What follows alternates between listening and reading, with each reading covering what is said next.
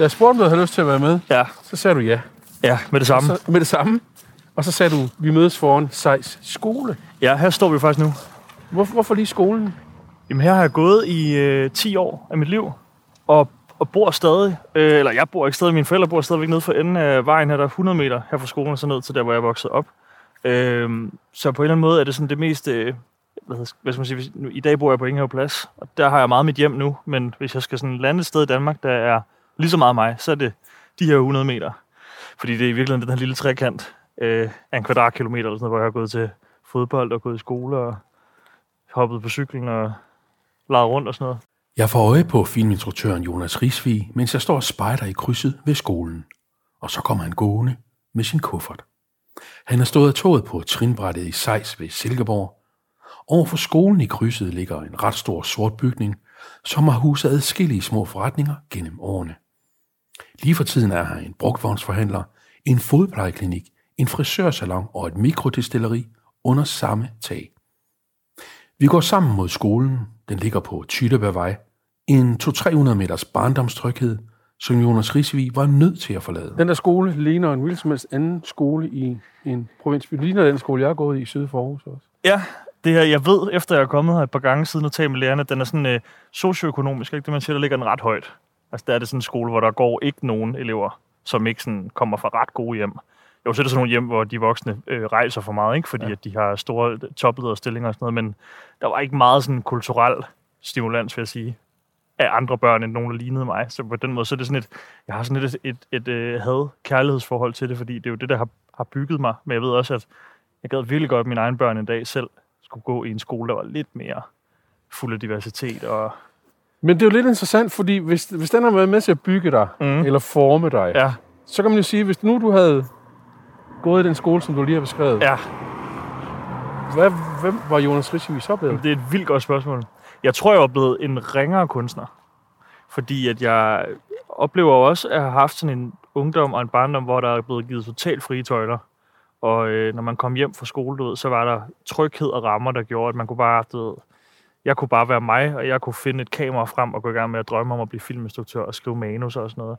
Og jeg kan se nogle af de unge, jeg arbejder med i dag i København, der vokser op på Vesterbro. Konkurrencen er større, ikke? og der er mange ombud, og alle vil gerne være rapper, og alle vil gerne være fotografer. Og jeg tror, det havde nok godt kunne slukke mig en lille smule, for jeg er ikke særlig konkurrence-minded. så jeg tror måske, jeg havde givet op lidt før. Så du havde måske byen for dig selv? Ja, det havde jeg lidt. Det var på den måde mit label, ikke? Jeg tror, alle voksne kan også huske det der med, og alle unge kan også huske det, at man, når man går på en folkeskole, så får man jo et label af alle de andre elever, som er umuligt at ryste af sig, før man starter på en efterskole eller gymnasium. Man bliver lige pludselig enten øh, nørden, eller den flotte pige i klassen, eller ham, der er god til fodbold, eller du ved, alle har deres, og jeg, jeg havde svært ved at få et eneste af de labels der. Men det, jeg så kunne få, det var at være ham, der kunne finde ud af at lave film. Så 100 meter herfra, op i skovene, heroppe i Hedeområdet, der løb vi rundt hver dag efter skole, mig og alle de seje drenge, som jeg så kunne lokke med ud og filme parodier og musikvideoer og sådan noget. Og så viste vi dem på Arto dengang og på YouTube, og så kunne man tiltrække lidt opmærksomhed fra pigerne og sådan noget. Ikke? Ja. Får, får man kærester af at være den eneste mand i byen? Eneste dreng i byen? Man kom et kæreste? skridt tættere på, men jeg vil ikke sige, at det lykkedes før øh, sent op i gymnasiet. øhm, nu, nu skal jeg ikke bede dig om at være ejendomsmaler. Men, men kan du gerne. fortælle mig, hvorfor jeg skal flytte til Sejs? Fordi, Ja, helt sikkert. Du skal flytte til Sejs. Øh, for det første, hvis du har penge til det. Det er blevet pisse dyrt at bo herude. Det er en lille forstad til Silkeborg. Øhm, bor sådan noget øh, 5.000 mennesker eller sådan noget. Man skal flytte ud, hvis man gerne vil have Villavej. Og øh, det er jo også sådan et sted, som slår mig som noget ret øh, unikt på den måde, at nogle af de rigeste mennesker i Danmark bor her i byen.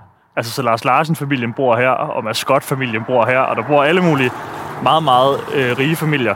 Øh, men samtidig så handler alle ind i Rema 1000, ikke? Heroppe, du ved. Folk gider ikke bruge penge på dagligbrugsen, der ligger lige ved siden af. Så det er sådan et, et samfund, hvor man bruger pengene på nogle sjove ting. På rejser og på ferie og på store hus. Men dagligvarer og sådan noget, der er det det modsatte af, hvad det vil sige at gå i Irma i København, eller hvad ved jeg. Ikke? Og så øh, meget trygt.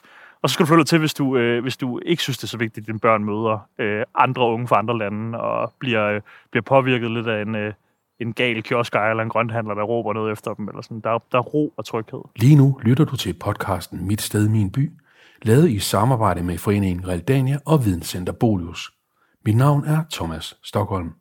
Sammen prøver vi at komme med bud på, hvordan by og land i Danmark i disse år er under konstant forandring, og hvordan det påvirker os som mennesker og nation.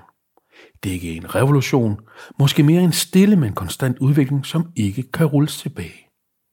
I Sejs er udviklingen kun gået én vej. Det ved Ditte Markvart Jessen en masse om.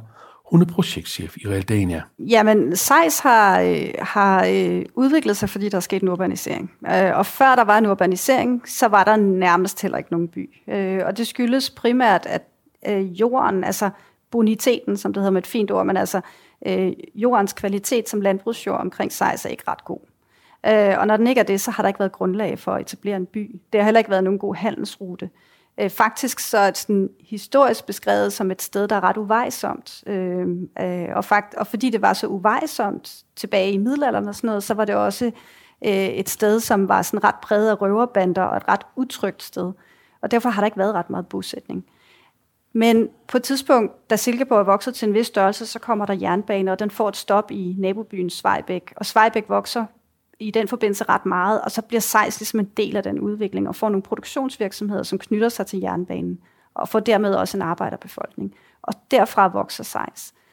I lang tid minder den om en, en helt almindelig stationsby i Danmark, Øh, men på et tidspunkt, da man begynder at pendle, og det gør man jo især efter øh, privatbilismen virkelig gør sit indtog der i, i 70'erne og 80'erne, så begynder Sejs at vokse rigtig meget, fordi den ligger rigtig godt i forhold til at pendle til nogle af de byer, der har nogle spændende arbejdspladser. Det er for eksempel Silkeborg, Skanderborg og Aarhus. Øh, og siden da er det kun gået en vej for Sejs.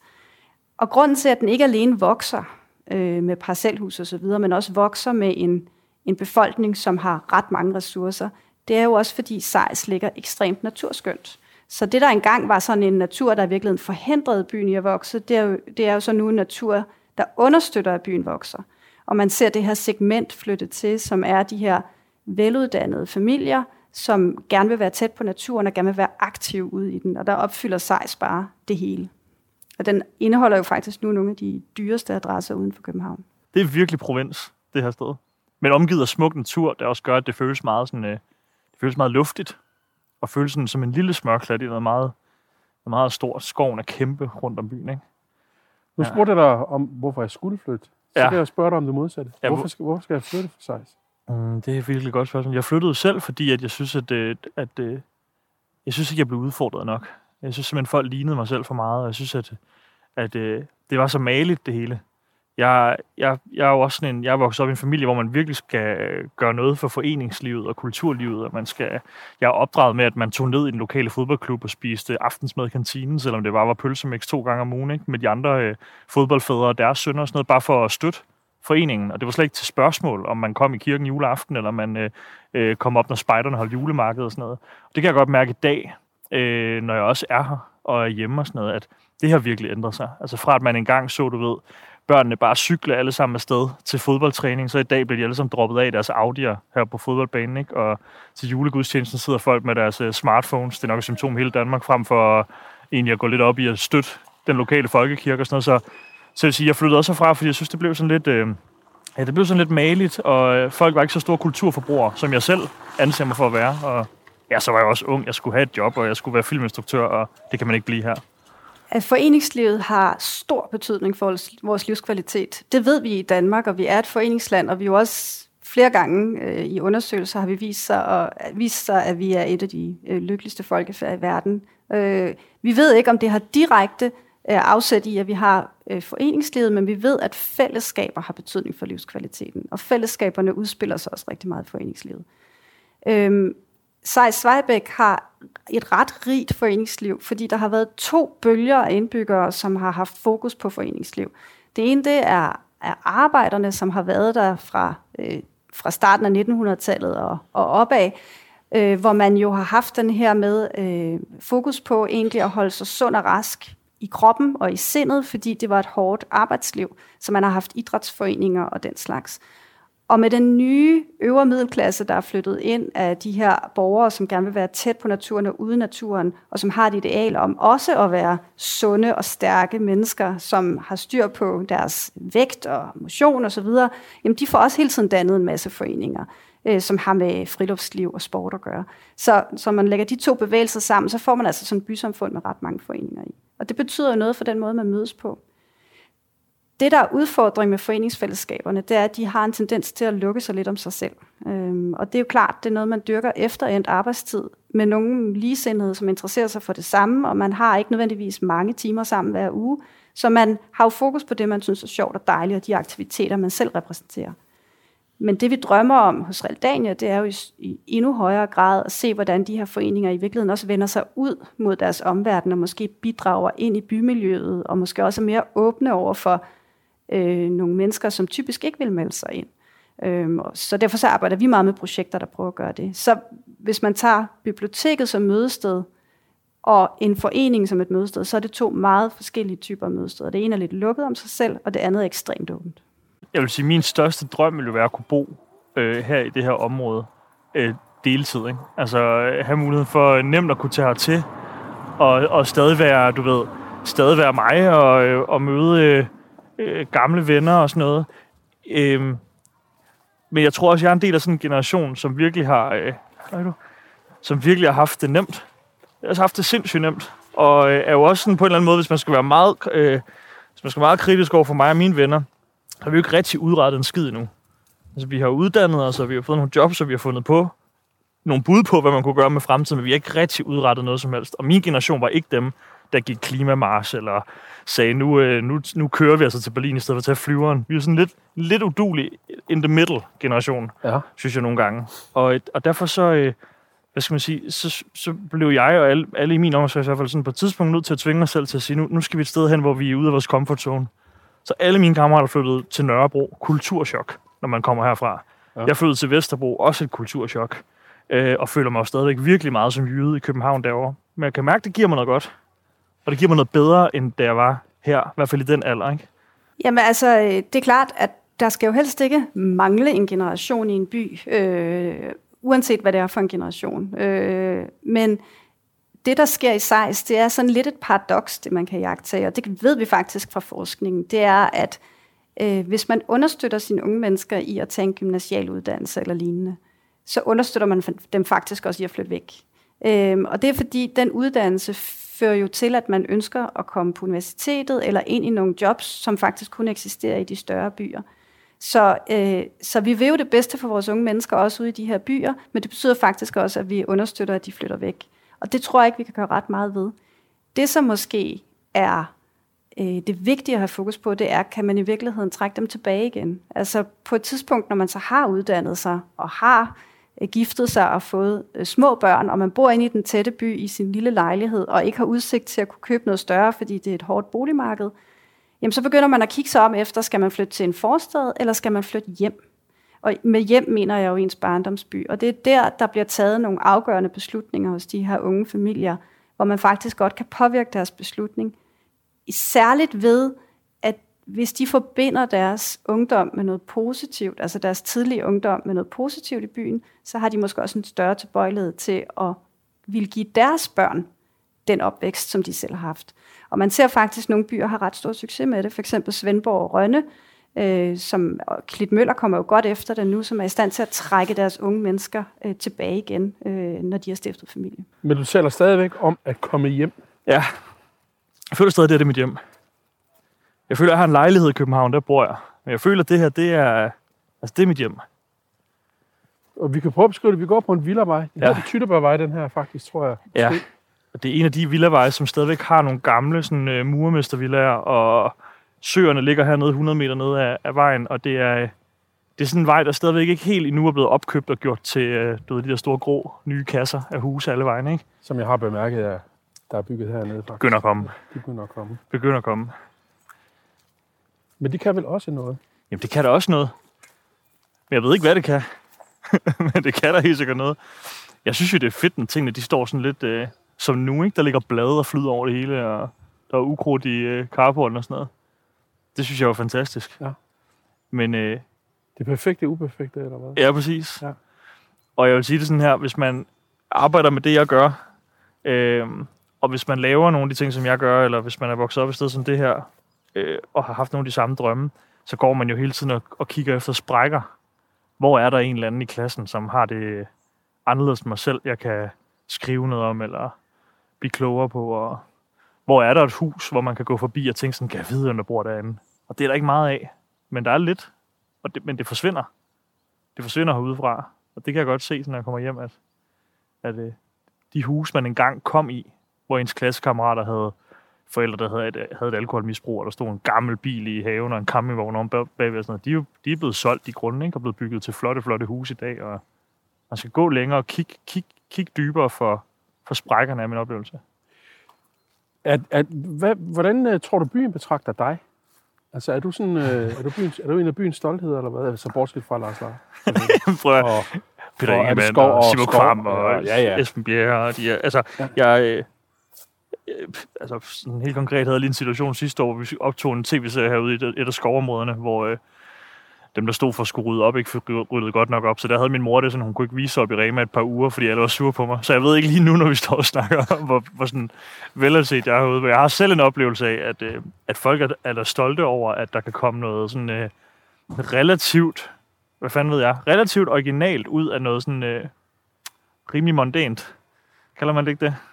Du jo, ved, det, det, sådan, det, er i øh, hvert fald, det tror jeg, det er det, du har beskrevet det som, at det måske er ved at vokse sig til noget mondænt. Ja, præcis. Hvis man kigger på, altså store dele af husene er jo stadigvæk, nu skal, nu skal jeg, jeg siger ikke for meget, hvis jeg siger, at det er sådan et typisk parcelhus. Ja, det det er rigtigt. vi kigger på nu, ikke? Det er rigtigt. God blanding af hvad? Hvide sten, Ja. røde sten, gule sten, sådan lidt øh, med sprækker i, som du selv. Fuldstændig. Og så bliver det til afløst lidt, jo tættere vi kommer på søen, så sker der også noget. Ja, det er det. Jamen, og jeg ved heller ikke... Øhm, jeg, er jo også, jeg tror også, det er blevet, jamen, som jeg har sagt, det er jo det er blevet vildere. Men jeg kan da bare se tilbage på min egen ungdom og sådan noget og sige, det, det, øh, det gik godt. Så forældre havde det godt, ikke? Og der var råd til studieture, og der blev ikke rigtig sparet.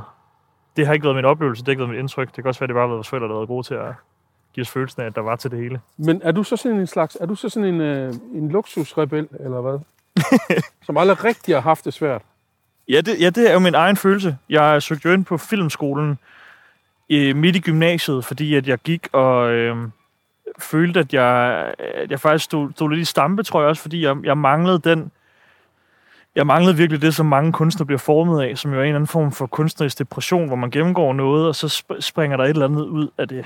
Og jeg gik rundt i gymnasiet og følte egentlig sådan, at det var lidt svært at finde frem til. Så den villavej, vi går på nu, var her, hvor jeg gik hver dag ned til bussen og skulle tænke mig sådan lidt om omkring, sådan, hvad, hvad fanden har jeg, øh, hvad fanden har jeg egentlig oplevet af ting, som jeg kan skrive noget om? Jeg er vokset op med sådan Steven Spielberg og George Lucas film, hvor alt jo er fantasi, og, og jeg havde egentlig sådan en ret øh, livlig fantasi også til at kunne skrive sådan nogle ting, men i Danmark har vi jo en tradition for at lave socialrealisme. Og hvis man på en eller anden måde gerne vil være lidt ligesom Thomas Winterberg en dag, så bliver man også nødt til at finde ud af, hvad har man selv på hjerte. Og så tog jeg til filmskolen, fordi jeg tænkte, det må være herinde, de så lærer mig det. Og så blev jeg mødt af en, en, øh, en lærer, der havde øh, linjen for instruktører. Der kommer seks ind om året, så det er virkelig et lille felt. Der sagde, at hvis man skulle ind på hans skole, så skulle man have oplevet en tragedie i sit liv, der gjorde, at man havde noget at fortælle til publikum. At ens forældre havde slået en, at man var kørt gal eller noget tæt på at dø, at man havde mistet sin familie, at man havde boet på børnehjem eller opholdssted. Alt det modsatte. Altså fuldstændig modsat af det her. Og der har jeg stadigvæk et meget tydeligt billede af mig selv, der går i skoledagen efter på den her villavej, efter det møde, og kunne bare mærke, at alle de drømme, jeg havde, var bare smidt væk. Ikke? Der var sådan en, en, en helt anden oplevelse, hvad det, skulle, hvad det skulle være at være instruktør. Og det har jeg faktisk, vil sige, nu er jeg 28 i dag, og har faktisk næsten brugt 10 år på at ryste ham ud af mit hoved. Endte med ikke at gå uddannelsesvejen, fordi at jeg blev ved med at tro på, at jeg ikke havde noget at sige. Øhm, og det er sådan noget, jeg har summet meget over, og prøver i virkeligheden, hver gang jeg møder et ung menneske, at sige, "I- du, du behøver ikke man behøver ikke dyrke tragedien for at have noget at fortælle.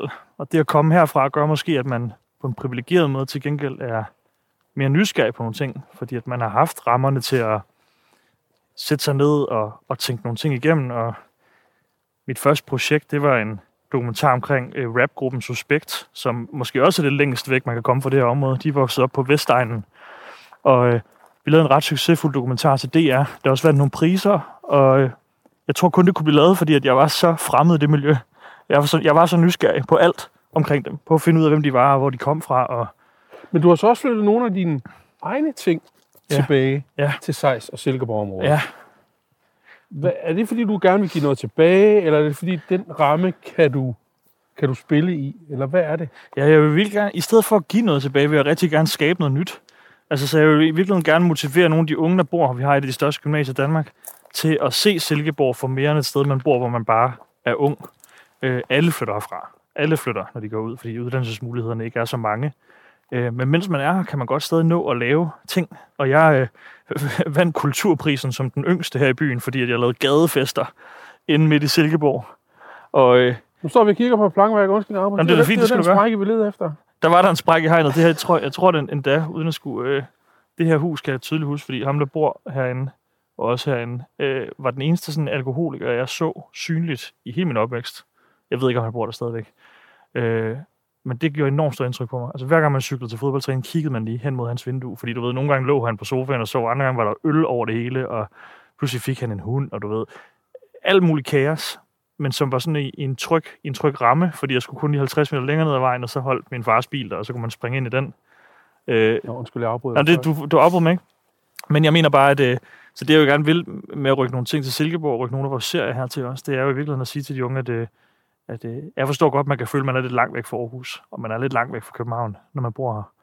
Øh, men ens ungdomsliv er ikke mindre værd, er ikke mindre spændende, bare fordi, at man ikke øh, har oplevet noget helt vildt, som man kun ser på Nørrebro. Og øh, det har jeg bare selv fundet ud af. Det tog bare lige 10 år at finde ud af det. Så nu vil jeg gerne give dem et forspring og sige, bare roligt, jeres liv er lige så spændende.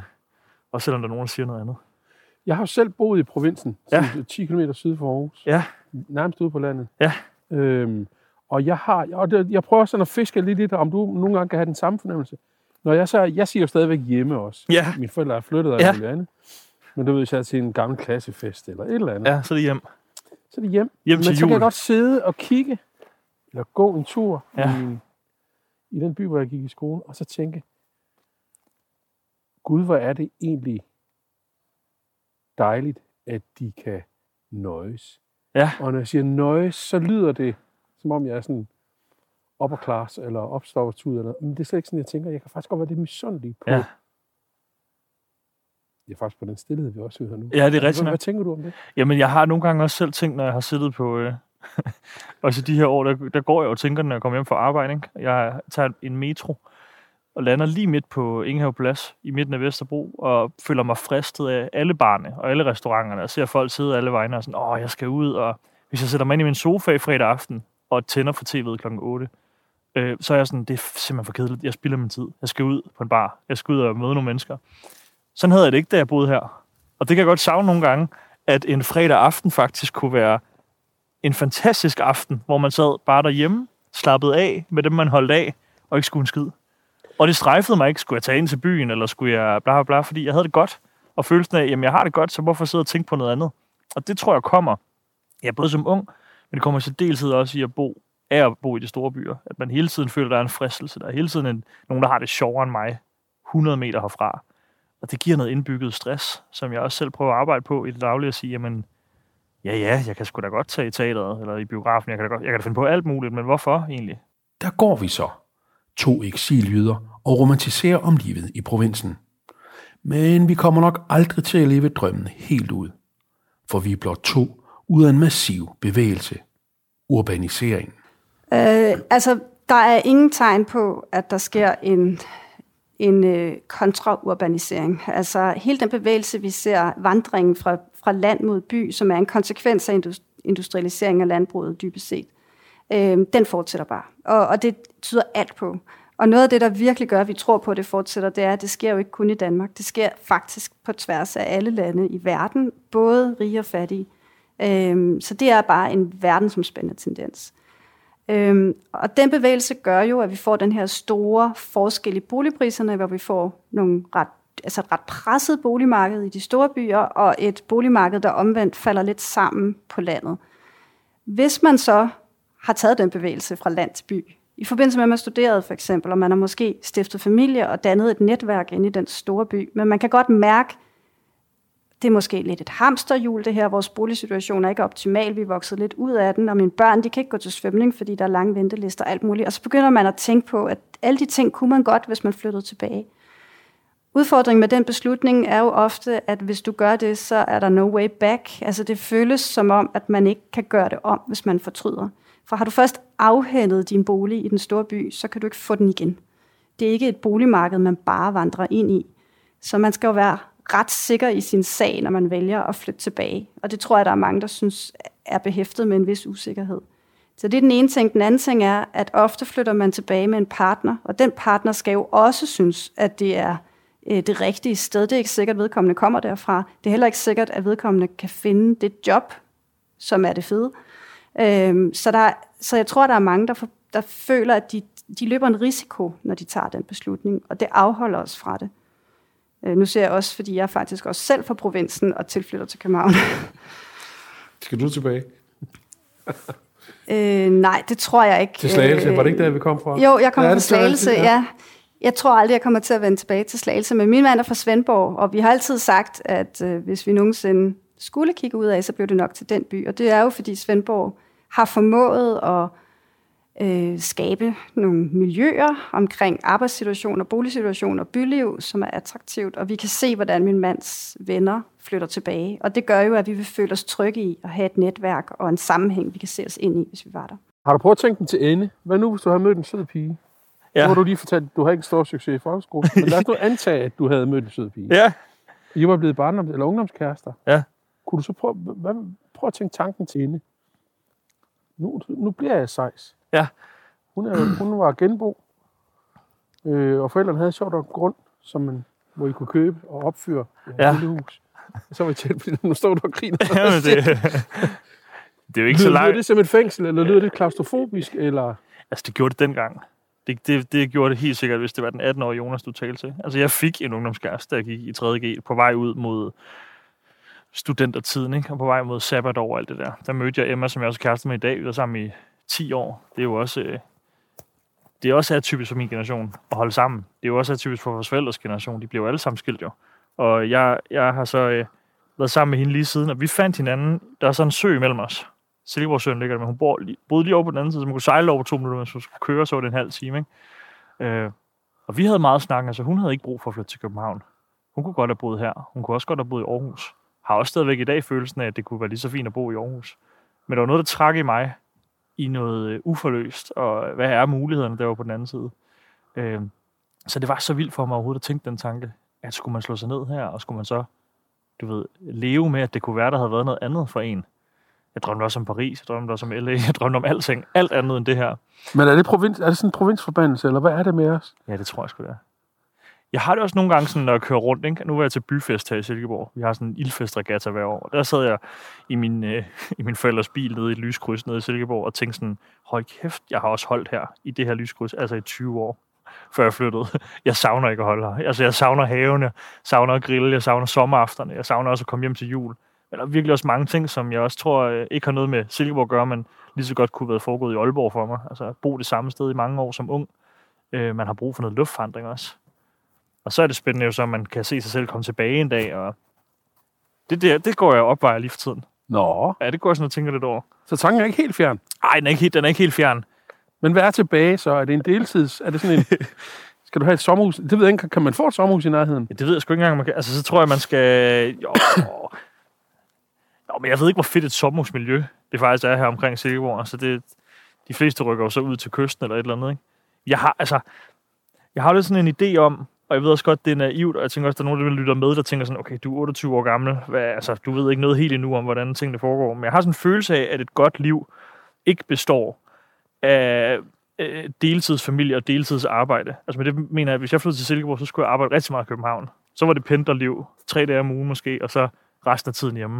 Og jeg har det sådan, et, et godt liv må være, at man hver dag tager på et arbejde, man føler på en eller anden måde giver mening for en, og man så også er sammen med sin familie. Så det hele ligesom er der hver dag. Mm. Også fordi jeg er en mand, der lever meget for hverdagene. Så jeg har så ved at forestille mig det der med at skulle flytte mig gennem landet for at komme på job. Og så flytte mig hjem igen for at være hjemme. Og, og det, det er det, der strider mod, at det skulle give mening at, at bo her en dag. Bortset fra, at din kæreste måske godt kunne se det. Ja, min kæreste, hun kunne godt se det. Men nu har hun fået et job i København, så jeg kan godt mærke, hvor du er. Jeg, jeg har, et, jeg har et, et kort at spille der. Det, nu står vi foran mit barndomshjem. Det gule murstensbygning med her. det sorte tag. Ja. Det ligner faktisk selv. Der er bare kommet sådan en el-lader til, en, øh, til en elbil i, Ja. i carporten, så er der blevet skiftet noget tag. Men ellers er det faktisk... Øh, du kan se nede på højre hånd, er der så sø og skov, og så på venstre hånd er der så ligesom... Det er sådan en udsigt, der er millioner værd. Ja. altså, vi står og kigger direkte på vandet. Det er vel søkig, kalder man det ikke Ja, det? hedder det vel. Og så næsten noget, der kunne minde om Italien eller franske bakker i, I i baggrunden. Der er ikke mange steder i. Danmark, man har de der bakker, faktisk. Det jeg også fundet ud af, efter jeg flyttede herfra. Men det er sjovt, fordi det er, altså også når jeg står her, jeg føler jo den her tur, vi har gået, altså vi har virkelig gået langsomt. Ja. Også af hensyn til lyden, til den, der lytter med. Men vi har, øh, altså, jeg ved ikke engang, hvor langt der er op til den her skole, men da man var lille, hvis det var en dårlig dag, så kunne det jo føles som verdens længste tur. Ja. Og skulle i skole, og hvis man var ked af det. Hvis man skulle til fodboldtræning og ikke orkede, der var så langt. Og i dag, når man går turen, tænker man jo, alle de gange, man har gået her, ikke? og det er jo ja. lille, det er jo en, det føles af at være stadigvæk på en villavej, hvor man er gået som, som 3-årig, og som 6-årig, og som 13-årig, og som 18-årig. Hvordan en vej, og hvordan en distance, den ændrer sig. Øh, det er sådan noget, jeg, jeg synes kan være meget rørende, når jeg kommer hjem også. Hver gang jeg kommer hjem til jul, så nogle, nogle gange, når jeg har parkeret en, en bil, eller, eller man har kørt i Aarhus, lige stå bare og kigge op ad vejen, og bare tænke sådan, altså, størrelsesforhold, hvor langt synes jeg, der er nu? Hvor er jeg henne i, i alder? Fordi jeg føler også nu, nu føler jeg, at det er, jeg vader jo gennem København hver dag. Jeg kunne gå, gå den her tur på et par minutter. Lige om lidt, så er man måske far, og så har man en lille barn, og så bliver man mindet om, gud, den er faktisk virkelig lang, den her tur, hvis vi skal gå op til skolen, mig og min lille fireårige pige eller et eller andet, ikke? Det er sjovt, hvordan sådan nogle distancer, som betyder noget for en, kan, kan ændre sig. Jeg ved ikke, om det bliver for abstrakt. det sådan Overhovedet noget, jeg ikke. Nej, tænker nej, meget, nej. Jeg, jeg står her og kigger på dit, på dit, øh, på dit hjem. En dag så haven, ikke? Altså, en- da jeg var, da jeg var lille, synes jeg jo, haven var kæmpe. Der, den går rundt om huset, ikke? Jeg synes, den var kæmpe stor. Øh, I dag er det en helt almindelig have. Men i dag, når jeg får børn, så synes de også, det er en kæmpe have, når vi skal hjem til bedstemor og bedstefar. Ja. Så kan man bare spille fodbold og sætte to mål op. Og man Ja. ser nogle andre muligheder, når man er øh, et andet sted i livet. Det gjorde jeg helt sikkert også, da jeg var ung og boede her. Altså, der var det jo der var det her navlen. Og så er vi nået til enden af Jonas Risvis barndomsvej. Forældrene bor her stadig, men Jonas flytter nok aldrig hjem igen. Hjem til Sejs, hjem til velhaverforstaden, som også gerne vil være en del af noget større. Det er jo nærmest en, del, i- en bydel i Silkeborg. Jamen er det det? Ja, det vil jeg næsten sige. Altså, der, er en, der er alligevel skovstykke, der adskiller det. Men, øhm, men det minder så meget om, øh, om Silkeborg, og det ligger også så tæt på, så der er rigtig mange ting, man har fravalgt at have herude, bare fordi man ved, at folk alligevel kører ind til byen. Så på den måde, så er det ikke et... Altså jo, jeg ved, jeg, jeg træder nok nogen over, jeg træder nok nogle lokalpolitikere over tæerne, vil jeg sige, at det er en bydel. Men Silkeborg har jo også fået den sådan provokerende nye opposition til vores kommune, som jo, jeg synes, det er meget kægt, siger, at Silkeborg er ikke længere en by. Silkeborg er den fedeste forstad til Aarhus. Ja. Og de gamle Silkeborgenser bliver dybt provokeret. Ja. Mens nye tilflyttere, der kommer fra Aarhus, jo ser det som en kæmpe mulighed, fordi du kan bo i Brabrand, eller du kan bo i Silkeborg, der ja. Er næsten lige langt, Ja. hvis du sidder i morgentrafikken. Og den tankegang deler jeg jo, i forhold til tank- tanken om en dag at skulle bo her, og tænke, jamen, nej, jeg kan godt se mig selv bo i Aarhus. Hvorfor fanden kan jeg så ikke se mig selv bo i Silkeborg? Ja. Ja. Så er 20 minutter på Ja. en motorvej. Ja. det, at vi har forsteder i Danmark, er, har været ekstremt godt og, og har også nogle udfordringer i sig.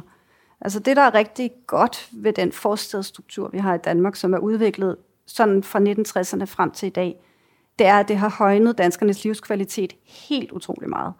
Øhm, og parcelhuset er også stadig den foretrukne boligform øh, i Danmark. Øhm, så, så det er jo helt klart en måde at bo på, som er fuldstændig i synk med den måde, vi som folkefærd øh, gerne vil leve vores liv. Øh, så på den måde kan man sige, at livskvaliteten er garanteret høj i Sejs Svejbæk, og det er den garanteret også i Silkeborg, og det er den jo i hvert fald også i Aarhus. Så på den måde kan man sige, at den struktur der, jamen så er alle glade. Det, der er udfordringen med forstadsstrukturen, det er, at vi går jo ind i en verden, hvor vi skal passe meget mere på vores ressourcer. Og det er forstaden ikke særlig god til. Øh, vi kan se, hvordan nogle af de parametre, vi skal være bedre til, de, der er man meget langt fra opfyldte i forstaden. Altså, vi bor generelt alt for stort. Øh, vi er faktisk det folkefærd i verden, der bor allerstørst. Øh, jeg tror, det er mere end 50 kvadratmeter per person, vi har i gennemsnit i Danmark. Den skal vi have helt ned på omkring 20. Øh, vi, vi, vi bevæger os også alt for meget. Og forsteder, de skaber pendling. Altså, fordi man skal hele tiden flytte sig for at komme hen til det, man skal. Øh, hvor dengang man havde en mere klar bystruktur, jamen der var man ret tæt på alle de funktioner, man havde behov for. Nu der er man ret langt fra dem, og vi kører til fritidsinteresser og til job og til indkøbsmuligheder og til sommerhus og så videre, så vi bevæger os rigtig meget. Det er en stor bæredygtighedsudfordring. Øh, og vi kan også se i vores undersøgelser, at livskvaliteten falder faktisk, når man pendler. Det er ikke noget, vi har det godt med som mennesker.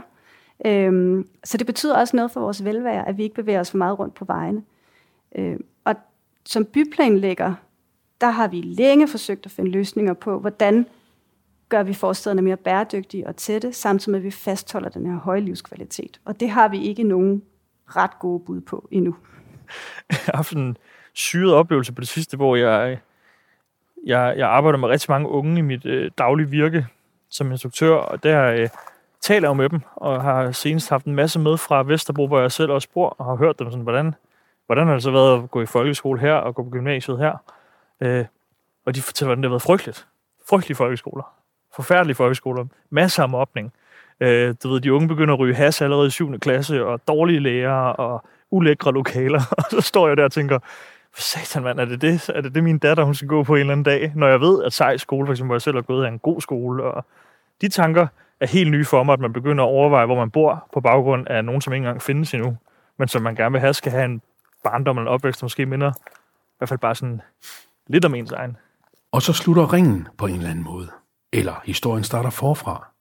Med spørgsmålet om, hvorfor så mange har så travlt med at flytte væk, for så at bruge så store dele af livet på at tænke på, om man skal flytte hjem igen en dag.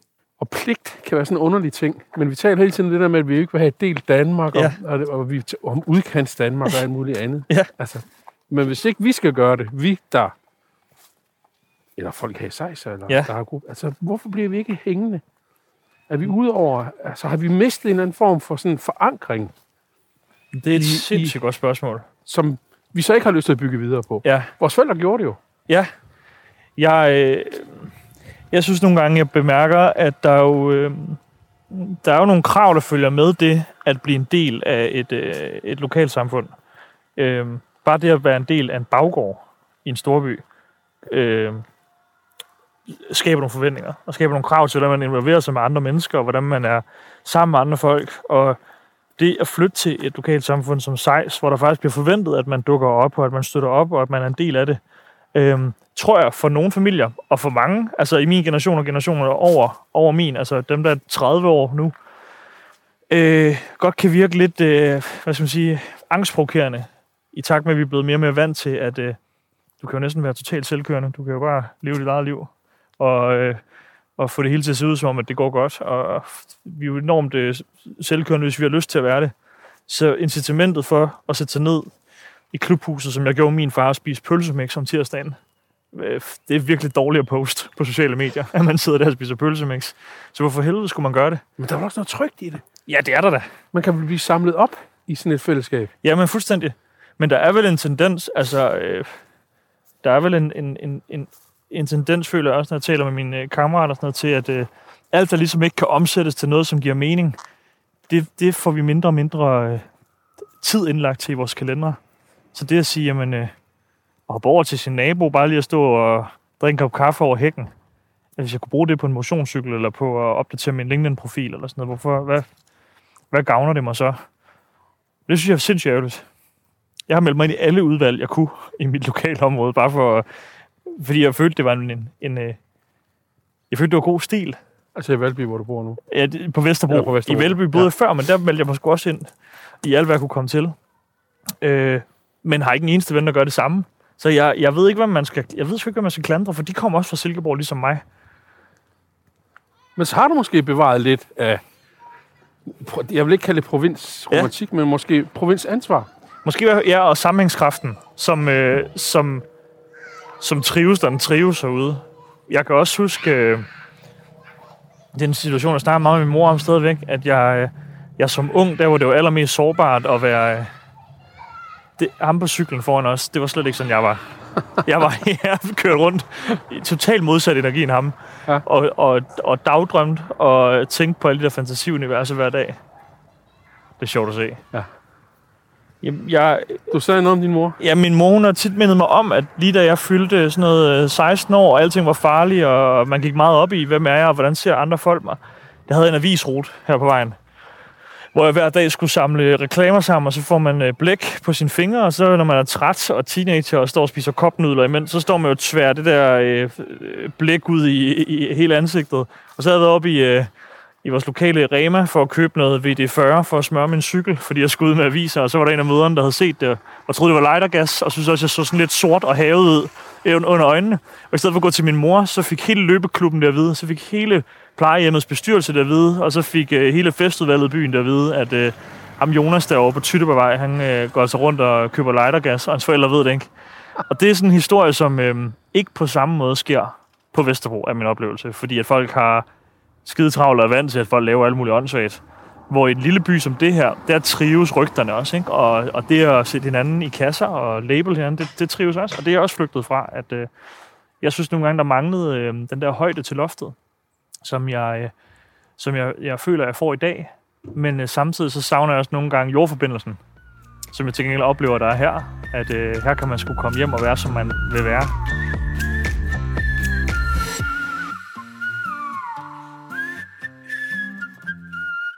Spørg din mor og far dig nogensinde, kommer du nogensinde hjem? De har faktisk frarådet mig at gøre det, altså at komme hjem.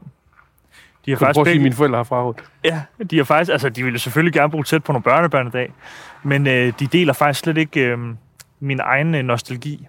Øh, nu er de ved at sælge vores barndomshjem, øh, og har heller ikke nogen øh, sådan, øh, store følelser omkring det egentlig. Og, og har også bare sagt til mig, sådan, at de, de havde håbet, altså, de havde håbet, at de kunne sikre en, en tryg barndom, og min lillebror og jeg så virkelig ville udnytte den til så at flyve afsted. Øhm, I virkeligheden lidt, lidt ligesom de også selv gjorde, da de var unge. Og jeg har lidt på samme med mine børn. Og det, der så clasher for mig, det er jo, jeg ved ikke om, hvor fanden flyver man hen, efter man er vokset op på Vesterbro. Har du lyst til at høre flere kendte danskere fortælle om et helt specielt sted eller by i deres liv, finder du mit sted min by på realdania.dk podcast, på bolios.dk og naturligvis på iTunes, Spotify eller hvor du plejer at hente en god fortælling. Hvis du selv har et sted eller en by, der betyder noget helt specielt for dig, så gå meget gerne ind på mit steds Facebook-side og del din historie. Tak fordi du lyttede med.